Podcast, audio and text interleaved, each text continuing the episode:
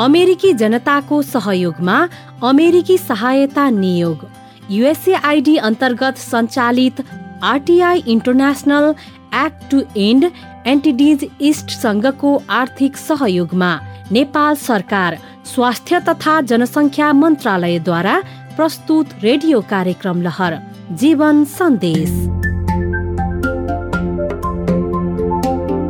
नमस्कार रेडियो कार्यक्रम लहर जीवन सन्देशको यस विशेष र पहिलो भेटघाटमा तपाईँलाई स्वागत गर्छौ।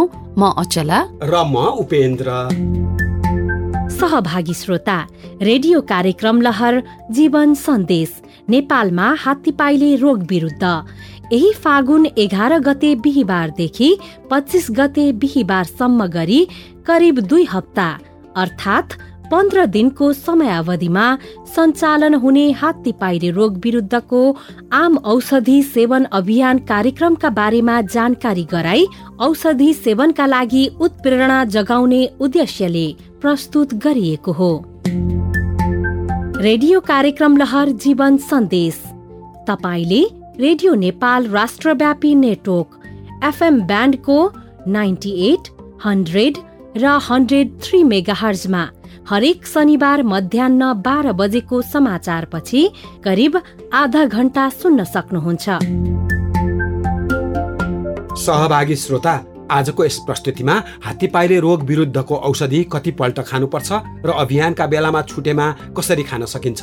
यसै बारेमा नेपाल सरकार स्वास्थ्य सेवा विभाग एपिडेमियोलोजी तथा रोग नियन्त्रण महाशाखा अन्तर्गतको किटजन्य रोग नियन्त्रण शाखा प्रमुख तथा उपस्वास्थ्य प्रशासक डाक्टर गोकर्ण दाहालले जानकारी दिनुहुनेछ। यो वर्षको हात्तीपाइले आम औषधि सेवन अभियान असाध्य धेरै सक्रिय रूपमा रहन्छ। आम नागरिकहरू ज जसले औषधि खानुपर्ने हो उहाँहरू यो अभियानमा सरिक हुनुहुन्छ र यो राष्ट्रिय हात्तीपाइलेलाई जनस्वास्थ्यको समस्याबाट नेपालबाट निवारण गर्ने कार्यमा हामी सबैको संलग्नता हुन्छ र हामी यसलाई निवारण गर्न सक्छौँ। हात्तीपाइले रोग विरुद्ध आम औषधि सेवन कार्यक्रम सम्बन्धी अत्यन्त जरुरी सूचना। यही फागुन एघार गतेदेखि पच्चिस गतेसम्म रोग प्रभावित पन्ध्र जिल्लाहरूमा हात्ती पाइले विरुद्धको आम औषधि सेवन अभियान सञ्चालन हुँदैछ। आम औषधि सेवन अभियान सञ्चालन हुने जिल्लाहरू। झापा मोरङ धनुषा महोत्तरी रौतहट सर्लाही बारा रसुवा लमजुङ पर्वत बागलुङ कपिलवस्तु बाँके दाङ र कैलाली। औषधि खान कहाँ जानुपर्छ र कसले खुवाउँछन्? यो औषधि तालिम प्राप्त स्वास्थ्य कर्मीले हाम्रै गाउँ टोलको पाइक पर्ने ठाउँमा जस्तै वडा कार्यालय स्वास्थ्य संस्था सामुदायिक भवन विद्यालय सहकारी धार्मिक स्थल आदिमा बुथ राखी औषधि खुवाउँछन्। औषधि कसले खानुहुन्छ र कसले खानु हुँदैन? दुई वर्ष उमेर पुरा गरेका सबैले यो औषधि खानुपर्छ। दुई वर्ष नपुगेका बालबालिका गर्भवती र सात दिनसम्मका सुत्केरी तथा सिकिस्त बिरामीले हात्ती पाइलेको औषधि खानु हुँदैन।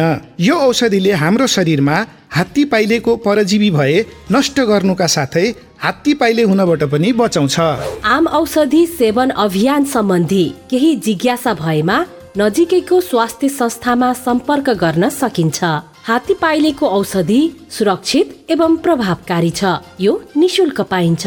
हात्ती पाइले रोग निवारण अभियानमा हामी सबै सहभागी बनौ। हात्ती पाइलेको औषधि खान कोही पनि नछुटौ। हात्ती पाइलेका कारण हुन सक्ने शारीरिक जटिलता र अपाङ्गता हुनबाट बचौ। अमेरिकी जनताको सहयोगमा अमेरिकी सहायता नियोग युएसएआइडी अन्तर्गत सञ्चालित RTI International Act to End NTDs East संघको आर्थिक सहयोगमा नेपाल सरकार स्वास्थ्य तथा जनसङ्ख्या मन्त्रालयद्वारा प्रस्तुत जनहितकारी सन्देश। हात्तीपाइले रोग प्रभावित जिल्लाहरूमा बसोबास गर्ने दुई वर्ष उमेर पुरा गरेका सबैलाई एकैपल्ट औषधि खुवाउने कार्यक्रमलाई आम औषधि सेवन अभियान भनिन्छ। आम औषधि सेवन अभियान कार्यक्रमका दुईवटा मुख्य उद्देश्यहरू छन्। हात्तीपाइले रोग फैलनबाट रोक्नु र बिरामीको सङ्ख्यामा कमी ल्याउनु पहिलो उद्देश्य हो भने हात्तीपाइले रोगका बिरामीलाई दीर्घ रोग अशक्त र कुरूपता हुनबाट जोगाउनु बचाउनु यसको अर्को उद्देश्य हो। यस वर्ष यही फागुन एघार गतिदेखि करिब दुई हप्तासम्म रोग प्रभावित पन्ध्रवटा जिल्लाहरूमा बसोबास गर्ने दुई वर्ष उमेर पूरा गरेका सबै नागरिकलाई हात्तीपाइले विरुद्धको औषधि खुवाइँदैछ। अभियानका क्रममा तालिम प्राप्त स्वास्थ्य कर्मीहरू परिचालन गरी गाउँ टोलमै पाएक पर्ने ठाउँहरूमा बुथ राखी औषधिहरू खुवाइन्छ। आम औषधि सेवन अभियान सञ्चालन हुने पन्ध्र जिल्लाहरू यस प्रकार रहेका छन्। प्रदेश एक अन्तर्गत दुई जिल्लाहरू झापा र मोरङ। मध्य प्रदेश अन्तर्गत धनुषा महोत्तरी रौतहट सर्लाही र बारा। बागमती प्रदेश अन्तर्गत रसुवा। गण्डकी प्रदेश अन्तर्गत लमजुङ पर्वत र बागलुङ। लुम्बिनी प्रदेश अन्तर्गत कपिलवस्तु बाँके र दाङ अनि सुदूरपश्चिम प्रदेश अन्तर्गत कैलाली। हात्तीपाइले रोग विरुद्धको औषधि कति पटक खानुपर्छ र अभियानका बेला छुटेमा कसरी खान सकिन्छ? भन्ने विषयमा हाम्रा सहकर्मी विनोद शर्माले स्वास्थ्य सेवा विभाग अन्तर्गतको इपिडियोमोलोजी तथा रोग नियन्त्रण महाशाखा अन्तर्गतको कीटजन्य रोग नियन्त्रण शाखा प्रमुख तथा उपस्वास्थ्य प्रशासक डाक्टर गोकर्ण दाहालसँग कुराकानी गर्नुभएको छ। मेरो नाम डाक्टर गोकर्ण दाहाल। म एपिडेमोलोजी तथा रोग नियन्त्रण महाशाखाको किटजन्य शाखामा प्रमुखको रूपमा कार्यरत छु। डाक्टर साहब पन्ध्रवटा जिल्लामा हात्तीपाइले विरुद्धको आम औषधि सेवन अभियान कार्यक्रम सञ्चालन गर्नुपर्ने कारणबारे केही बताइदिनुहोस् न। किन पन्ध्र जिल्ला नै? हामीले दुई हजार तिनदेखि लामो समयदेखि हात्तीपाइले विरुद्धको आम औषधि सेवन अभियान सञ्चालन गरिरहेका छौँ। सबै जिल्लाहरूमा एकैपटक सञ्चालन गर्नका निम्ति केही अप्ठ्याराहरू थिए। त्यो हिसाबले हामी प्रत्येक वर्ष चाहिँ जिल्लाहरू थप्दै जाने र औषधि खुवाएको जिल्लाहरू चाहिँ बिस्तारै औषधि खुवाउन बन्दै गर्दै जाने क्रम चाहिँ चलिरहेको छ। यस सन्दर्भमा यो पालि हामी पन्ध्रवटा जिल्लामा चाहिँ औषधि खुवाउँदैछौँ र यो औषधि खुवाइरहेका जिल्लाहरू कतिपय जिल्ला चाहिँ यो वर्षदेखि सुरुवात भएको छ जस्तो बागमती प्रदेशको रसुवा जिल्लामा। यो वर्ष हामी पहिलोपटक औषधि खुवाउँदैछौँ भने कतिपय जिल्लाहरूमा चाहिँ विगत लामो समयदेखि औषधि खुवाइरहेका छौँ। त्यो औषधि कतिपय जिल्लाहरूमा विभिन्न हामी औषधि खुवाइसकेपछि त्यसको सङ्क्रमण समुदायमा छ छैन भनेर पनि यकिन गर्छौँ। त्यो सङ्क्रमण समुदायमा रहिरह्यो भने त्यसले फेरि एक व्यक्तिबाट अर्को व्यक्तिमा सर्न काम भइरहन्छ। त्यसले गर्दाखेरि त्यस्ता ठाउँहरूबाट पनि हामीले औषधि खुवाउने गरिरहेछौँ। खास गरी हामी अहिले पन्ध्रवटा जिल्लाहरू छन्। पन्ध्रवटा जिल्लामध्ये बागमती प्रदेशको रसुवा जिल्लामा चाहिँ हामी खुवाउँदैछौँ त्यसै गरी गण्डकी प्रदेशको लमजुङ पर्वत र बागलुङ जिल्लामा चाहिँ औषधि क्याम्पेन चल्दैछ भने। त्यसै गरी लुम्बिनी प्रदेशको कपिलवस्तु बाँके र दाङ सुदूरपश्चिम प्रदेशको कैलाली प्रदेश एकको झापा र मोरङ त्यसै गरी मध्य प्रदेशको धनुषा महोत्तरी रौतहट सर्लाही र बारा। गरी जम्मा पन्ध्रवटा जिल्लामा चाहिँ यो अभियान सञ्चालन हुँदैछ। आम औषधि सेवन अभियान कार्यक्रमको बेलामा कतै दुई प्रकारका औषधि कतै तिन प्रकारका औषधि खुवाइँदैछ भनिन्छ। ती औषधिहरूको नाम र तिनीहरूले गर्ने काम बारेमा थोरै प्रश्न पारिदिनुहोस् न। खास गरी अब चाहिँ अभियानमा सुरु हुने सबै जिल्लाहरूमा हामीले तिन थरी औषधि नै खुवाउने हाम्रो गाइडलाइन छ। तर विगतका वर्षहरूमा दुई थरी औषधि खाइरहेका जिल्लाहरू जसमा चाहिँ हामीले सङ्क्रमण बन्द भइसकेको प्रारम्भिक रिजल्ट हामीलाई आएको छ। त्यो रिजल्टका आधारमा ती जिल्लाहरूमा अब एकपटक दुई थरी मात्रै औषधि खुवाउने र बाँकी जिल्लाहरू सबैमा चाहिँ तिन थरी औषधि खुवाउने भन्ने कार्यक्रम अथवा गाइडलाइन छ। त्यस आधारमा अहिले हामी दुई थरी औषधि खुवाउने जिल्लाहरूमा खास गरी हामीले लामो समयदेखि प्रयोग गरिरहेको जुकाको औषधि अल्बिन्डाजोल र त्यसै गरी अर्को डाइथाल कार्बामेजिन भन्ने दुई थरी औषधि खुवाउँछौँ भने तिन थरी औषधि खुवाउने जिल्लाहरूमा यी दुई थरी औषधिका अतिरिक्त एउटा आइभरमेक्टिन भन्ने औषधि पनि थपेर तिन थरी औषधि चाहिँ खुवाउने क्रम चाहिँ जारी हुन्छ। खास गरी ती औषधिहरूले दुईवटा तिनवटा कामहरू गर्ने हो। एउटा चाहिँ हाम्रो शरीरमा भएको हात्ती पाइलेको लार्भालाई नष्ट गर्छ भने अर्को चाहिँ हात्ती पाइलेको प्रजीवीले सन्तान उत्पादन गर्ने क्षमतालाई पनि कमजोर बनाइदिन्छ जसले गर्दाखेरि हात्ती पाइलेमा भएका प्रजीवीहरू हाम्रो शरीरबाट नष्ट भएर जान्छन् र एउटा व्यक्तिबाट अर्को व्यक्तिमा लामखुट्टेको टोकाइबाट सर्ने क्रम चाहिँ बन्द रहन्छ। खास गरी हामीले तिन थरी औषधिहरू खुवाउँदैछौँ। त्यो औषधि खुवाउने चाहिँ यसपालि हामी हरेक व्यक्तिको उचाइको आधारमा औषधिहरूको मात्रा निर्धारण गरिएको छ। त्यो उचाइको आधारमा आफ्नो उचाइ कति हुन्छ त्यही आधारमा स्वास्थ्य कर्मीले यहाँहरूले खानुपर्ने औषधिको मात्रा निर्धारण गर्नुहुन्छ र ती तिन थरीका औषधिहरू यहाँहरूले सकभर औषधि खाना खाँदा जाने समयमा केही खानेकुराहरू खाएर गइदियो भने देखिने प्रकृतिका सामान्य असर पनि हुँदैनन् र अभियान चाहिँ सफल रहन्छ।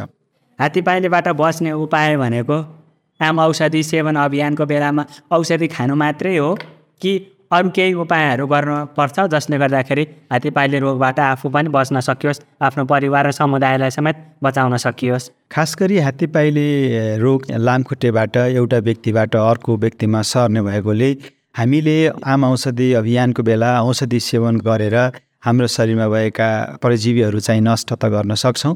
यसका अतिरिक्त हामीले हाम्रो घर वरिपरि सफासुग्घर राख्यौँ भने पानी जम्न दिएनौँ भने लामखुट्टे हुर्कने अथवा लामखुट्टेले सन्तान उत्पादन गर्ने वातावरण बनाउन सकेनौँ भने लामखुट्टेको टोकाइबाट हामी बस्न सक्यौँ भने यो रोगबाट बच्न सक्छौँ र हामी यसलाई चाहिँ निवारण गर्न सक्छौँ। ती औषधिहरू खाइसके पछाडि केही व्यक्तिहरूमा केही अवाञ्छित असरहरू देखिन्छ भन्छन्। अङ्ग्रेजीमा साइड इफेक्ट देखिन्छ भन्छ ती अवाञ्छित असरहरू देखिनेको कारणबारे केही बताइदिनुहोस् न। खास गरी हामीले प्रयोग गर्ने जुनसुकै औषधि होस् ती सबै औषधिको सामान्य असरहरू चाहिँ देखिन्छन् नै। उदाहरणका लागि हामीले सामान्य रूपमा प्रयोग गर्ने ज्वरो रोक्ने औषधि प्यारासिटामल खुवाउँदा पनि त्यसले चाहिँ केही सामान्य असर देखिन्छन्।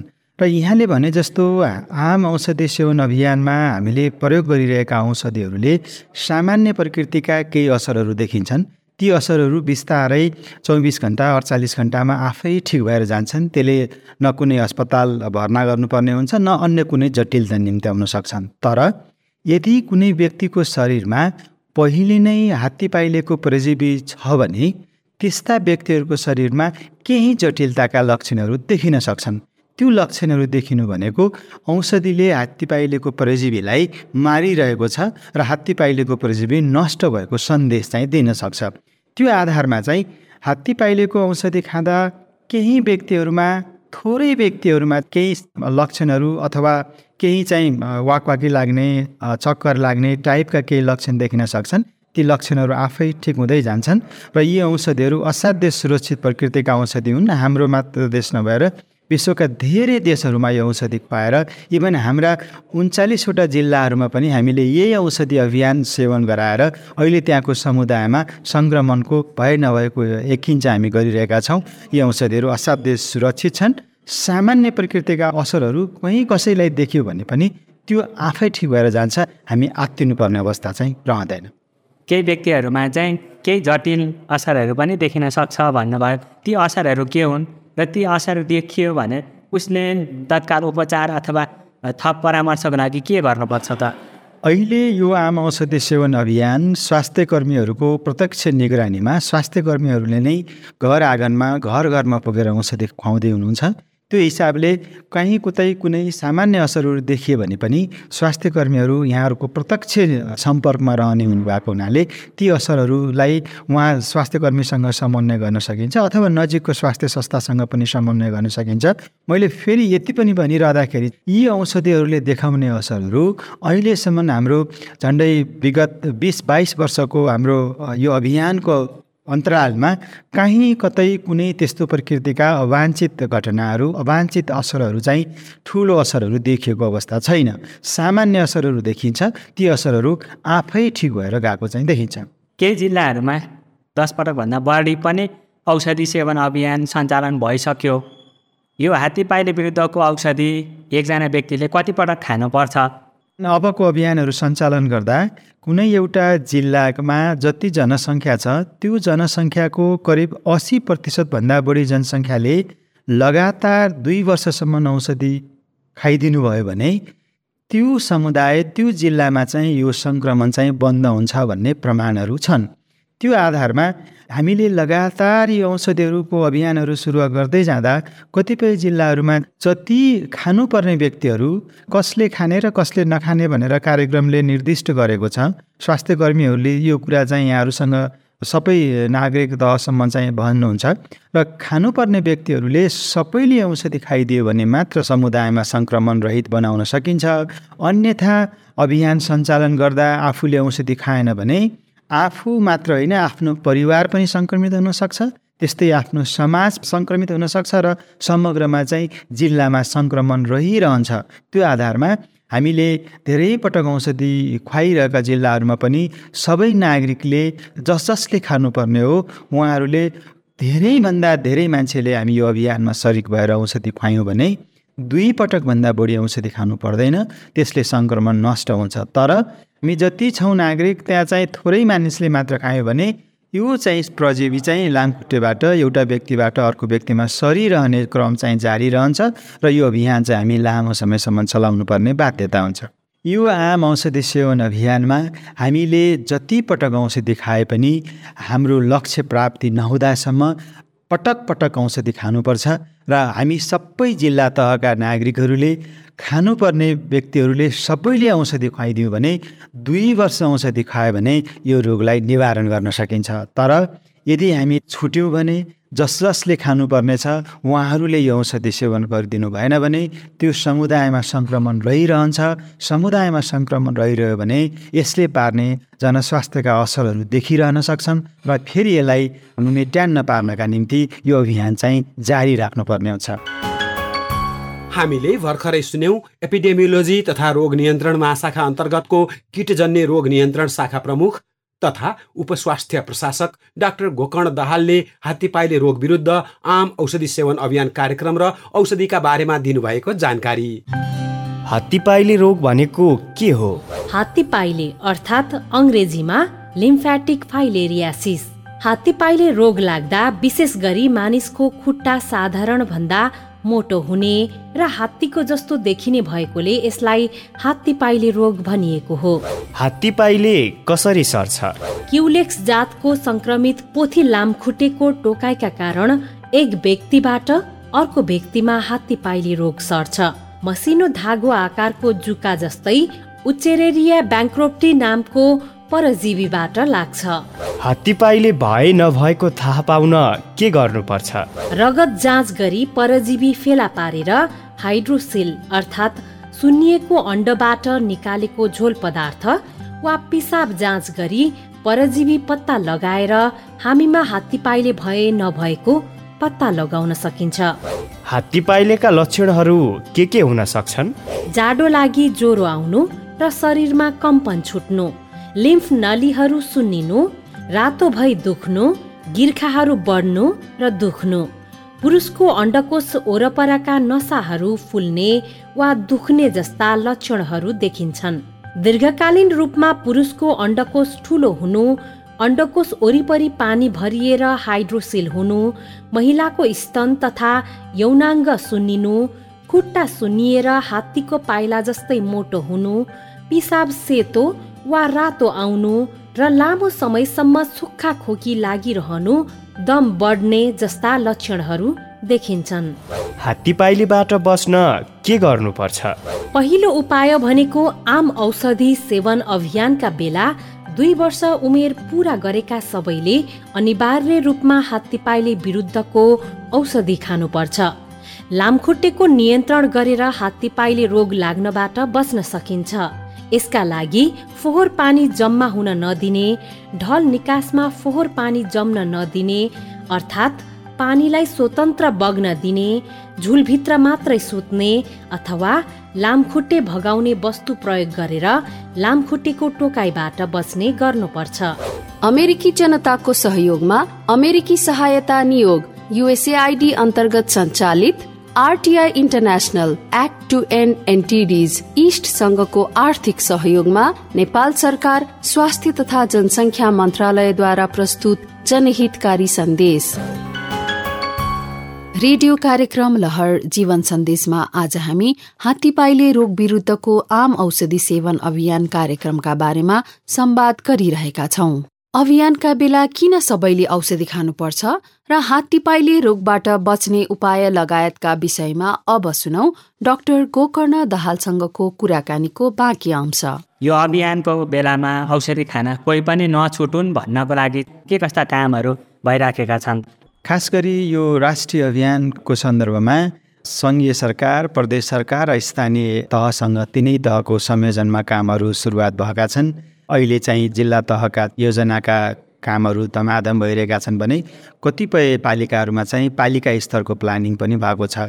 यो अभियान सञ्चालन गर्नुभन्दा अगाडि विस्तृत योजनाहरू विस्तृत सूक्ष्म योजनाहरू पालिका तहबाट बन्ने गर्छ। ती पालिका तहमा जननिर्वाचित जनप्रतिनिधिज्यूहरू त्यहाँका स्वास्थ्य कर्मीहरू महिला स्वयंसेविकाहरू झन्डै हामीले अहिले तेह्र हजार जति महिला स्वास्थ्य स्वयंसेविकालाई परिचालन गर्दैछौँ। त्यसै गरी करिब नौ हजार एक सयभन्दा माथि चाहिँ स्वास्थ्य कर्मीहरूलाई यी पन्ध्र जिल्लामा परिचालन गर्दैछौँ। सम्पूर्ण तहमा जनप्रतिनिधिज्यूहरू पनि यसमा सचेत हुनुभएको छ उहाँहरूले कमिटमेन्ट गर्नुभएको छ उहाँहरूले नेतृत्व लिनुभएको छ। त्यो आधारमा यो वर्षको हात्तीपाइले आम औषधि सेवन अभियान असाध्य धेरै सक्रिय रूपमा रहन्छ।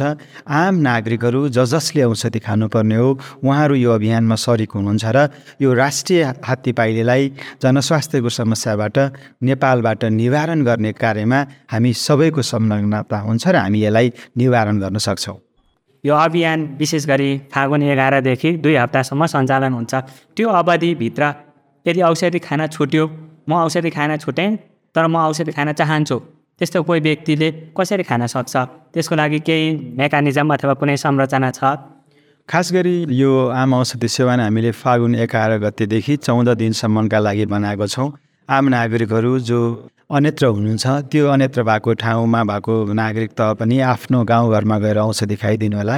यदि औषधि खाने अवस्थामा आफू पुग्न सकिएन अभियानको बेला आफू पुग्न सकिएन भने पनि यी औषधिहरू लगातार वर्षभरि नजिकको स्वास्थ्य संस्थामा रहिरहन्छन्। नजिकको स्वास्थ्य संस्थामा पुगेर जति बेला पनि औषधि खान सकिन्छ त्यो आधारमा यहाँहरू सरुक भइदिनु होला र औषधि सेवन गरिदिनु होला भन्ने म अनुरोध गर्न चाहन्छु। हामीले भनेका छौँ यो अभियान स्वास्थ्य कर्मीले प्रत्यक्ष रूपमा नागरिकसँग भेटेर औषधि खुवाउनुहुन्छ। स्वास्थ्य कर्मीलाई हामी परिचालन गरेका छौँ। स्वास्थ्य कर्मीलाई सहयोग गर्नका निम्ति घर भेटमा सजिलो बनाउनका निम्ति हाम्रो स्वास्थ्यको पिलरको रूपमा रहेका महिला स्वयंसेविकाज्यूहरूले सहयोग गर्नुहुन्छ।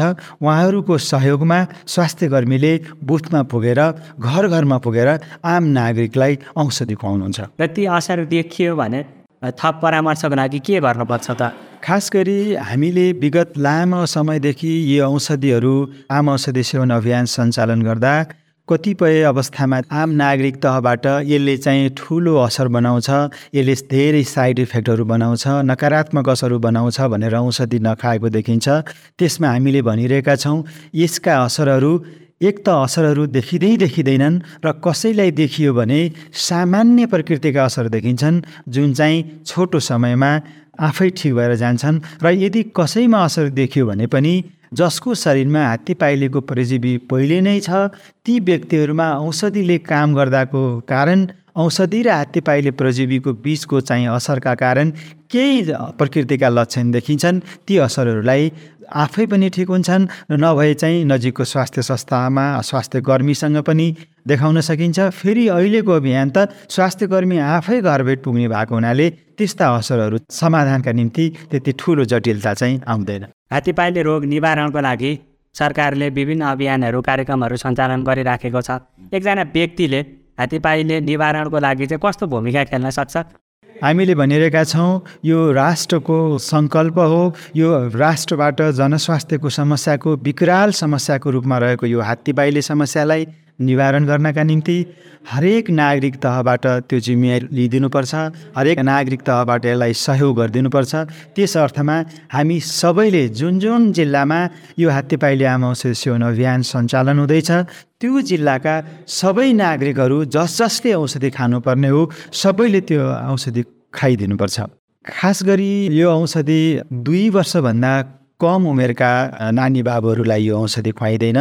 यदि कोही गर्भवती हुनुहुन्छ भने गर्भवती आमालाई यो औषधि खाइँदैन यदि भर्खर सुत्केरी हुनुहुन्छ भने सात दिनसम्म सुत्केरीलाई यो औषधि खुवाइँदैन तर सात दिन पछाडि चाहिँ उहाँले यो औषधि सेवन गर्न सक्नुहुन्छ। कथम कदाचित कुनै बिमारी भएर अस्पतालमा भर्ना भएका बिरामीहरू हुनुहुन्छ। जसमा मृगौलाको डायलासिसहरू भइरहेको छ र सिकिस्त बिरामी ओछ्यान परेका बिरामीहरू जसले आफ्नो दैनिक कामहरू सञ्चालन गर्न नसक्ने अवस्थाका बिरामीहरूले मात्र यो औषधि नखाने हो। अन्य दीर्घ रोग लागेका बिरामीहरू जस्तै प्रेसरको बिरामी सुगरका बिरामी लगायत अन्य दीर्घ रोग लागेका बिरामीहरूले पनि यो औषधि सजिलै सेवन गर्न सकिन्छ।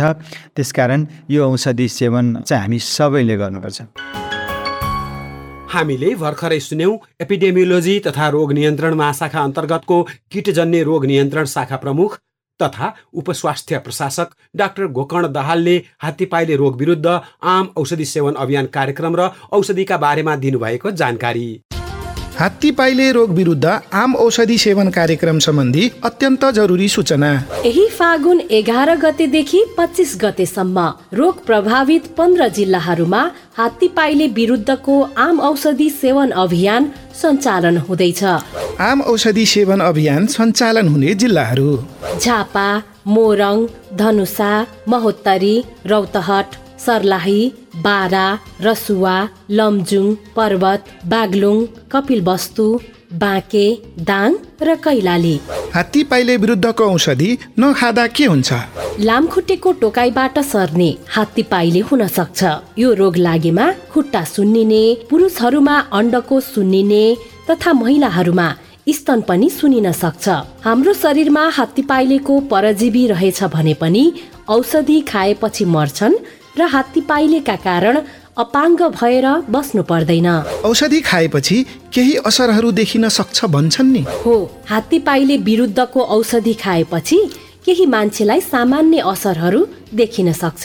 असर देखिनु भनेको औषधिले प्रभावकारी ढङ्गले काम गर्दैछ भन्ने ठान्नु पर्छ असरहरू देखिँदैमा आत्तिनु हुँदैन। नजिकैको स्वास्थ्य संस्थामा सम्पर्क गरी आवश्यक परामर्श गर्नुपर्छ। आम औषधि सेवन अभियान सम्बन्धी थप जानकारीका लागि नजिकैको स्वास्थ्य संस्थामा सम्पर्क गर्न सकिन्छ। हात्ती पाइलेको औषधि सुरक्षित एवं प्रभावकारी छ। यो निशुल्क पाइन्छ।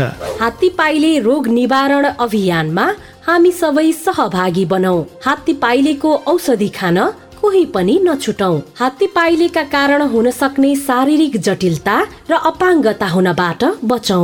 अमेरिकी जनताको सहयोगमा अमेरिकी सहायता नियोग युएसएआईडी अन्तर्गत सञ्चालित RTI International Act to End NTDs East संघको आर्थिक सहयोगमा नेपाल सरकार स्वास्थ्य तथा जनसङ्ख्या मन्त्रालयद्वारा प्रस्तुत जनहितकारी सन्देश। यति बेला हामी रेडियो कार्यक्रम लहर जीवन सन्देश।